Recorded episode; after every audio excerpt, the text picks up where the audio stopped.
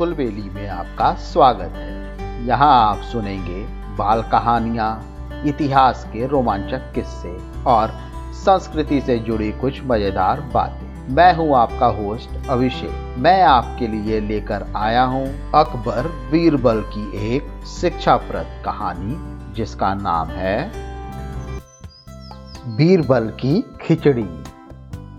एक बार की बात है, राजा अकबर ने सर्दियों के मौसम में एक दिन यह ऐलान किया कि अगर कोई व्यक्ति पूरी रात भर पानी के अंदर छाती तक डूबकर खड़ा रह पाएगा तो उसे एक हज़ार मोहरों का इनाम दिया जाएगा। इस चुनौती को पार करना काफ़ी कठिन था। पर फिर भी एक गरीब आदमी अपनी बेटी की शादी के लिए धर्म जोड़ने के खातिर तैयार हो गया।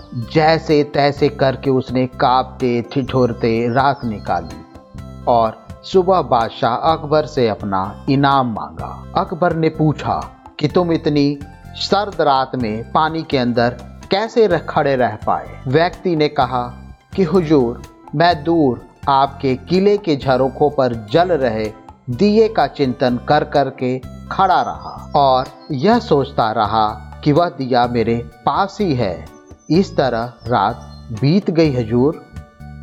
अकबर ने यह सुनकर तुरंत इनाम देने से मना कर दिया और तर्क दिया कि उस दिए की गर्मी से तुम पानी में रात भर खड़े रह सके, इसलिए तुम इनाम के हकदार नहीं हो।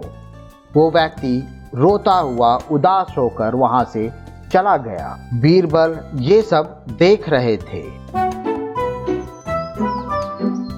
वो जानते थे कि उस व्यक्ति के साथ अन्याय हुआ है।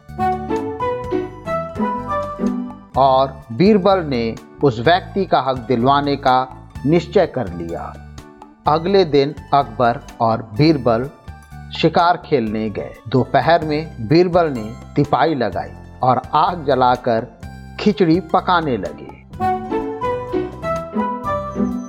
अकबर सामने बैठे थे। बीरबल ने जानबूझकर खिचड़ी का पात्र आग से काफ़ी ऊँचा लटकाया। अकबर देखकर बोल पड़े कि, अरे मूर्ख इतने ऊपर बंदी हांडी को तपन कैसे मिलेगी? हांडी को नीचे बांधो, वरना खिचड़ी कभी नहीं पक पाएगी। बीरबल ने कहा, पकेगी, खिचड़ी पकेगी, आप धैर्य रखें। इस तरह दोपहर से शाम हो गई और अकबर लाल पीले हो गए और गुस्से में बोले, बीरबल, तुम मेरा मज़ाक उड़ा रहे हो। तुम्हें समझ में नहीं आता? इतनी दूर तक आज नहीं पहुंचेगी। जब तक हांडी को नीचे नहीं उतारोगे, तब तक खिचड़ी नहीं पक पाएगी।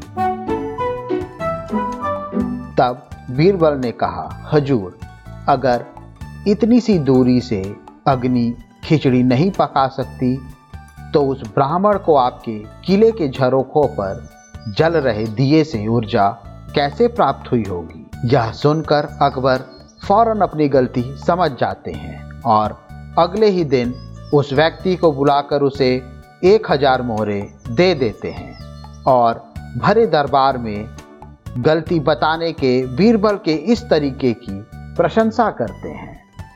ये वही किस्सा है जिसका हम आज भी मुहावरे के रूप में उपयोग करते हैं। अरे, बीरबल की खिचड़ी है क्या जो अब तक पक नहीं पाई?